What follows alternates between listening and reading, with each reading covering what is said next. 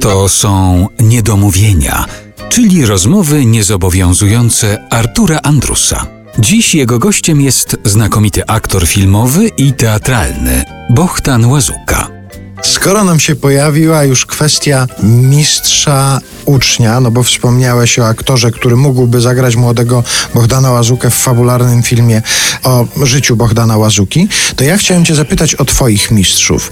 Ludwik Sempoliński, Kazimierz Rudzki. Och, tak. Jak przyjechałeś do szkoły teatralnej, czy spotkanie z takimi ludźmi onieśmielało, czy oni mieli taki kontakt ze studentami, że łatwo się wchodziło w ten kontakt? Czy trzeba było sobie zapracować na to, żeby Kazimierz Rudzki czy Ludwik Sempoliński potraktowali studenta jako partnera, jako kolegę z, Nie po da fachu? się, że do partnera to dopiero już po tym oficjalnym wręczeniu dyplomu, ale niekoniecznie jako formalna strona, ale również jako estetyczna, więc emocjonalna właściwie. Także uważam, że mnie się o tyle udało, że na drugim roku profesor sobie mnie, Ludwik- Sempoliński, wytypował jako nie tylko tam powiedzmy studenta tam zdolnego, czy, czy jakiegoś tam powiedzmy wyróżniającego się.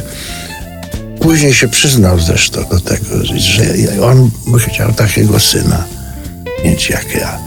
Już tylko, już, ja już byłem po dyplomie, po studiach, natomiast wyróżnienie od wspomnianego wybitnego erudyty i nadzwyczajnego, przecież konferencjera prawdziwego i trzeba przyznać profesorowi, mm, że nie był Kazimierz Rudzki. Kazimierz Ludzki, że nie był rozrzutny ani w sensie ekonomicznym, ani w sensie prywatnym, a tym bardziej artystycznym.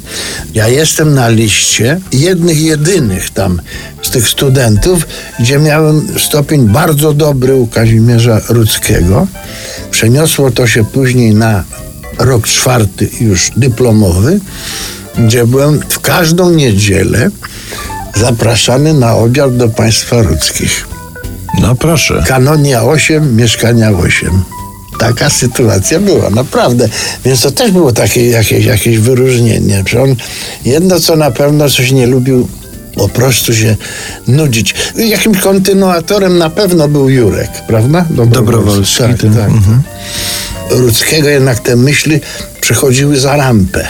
One szły sobie za rampę i w percepcji ówczesnych i może teraz niektórych widzów one brzmiały tak jako, jako jakoś takie wielkie diktum.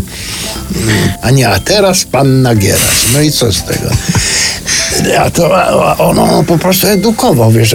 Przerabialiśmy formę wiersza estradowego. Oczywiście najbliżej był nam Julian Tuwim i jemu również z różnych powodów.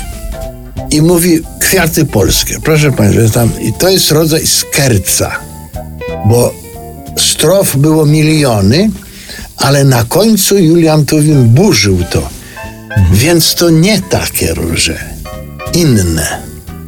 I to jest rodzaj, proszę Państwa, skerca. Zdolny muzyk Chopin też pisał skerca, co nie znaczy, że musimy się turlać ze śmiechu. No, No tak. powiedzenie w, w, idealne, prawda? Ale ja myślę sobie u profesora to, to, to, to za mało. Przede wszystkim Rudzkiego należało słuchać. Więc w przerwie biegnę do biblioteki. Fryderyk Chopin pod skerca wszystkie w tonacjach molowych, czyli smutnych. O, przepraszam, jedno niedokończone E-dur, jedno niedokończone.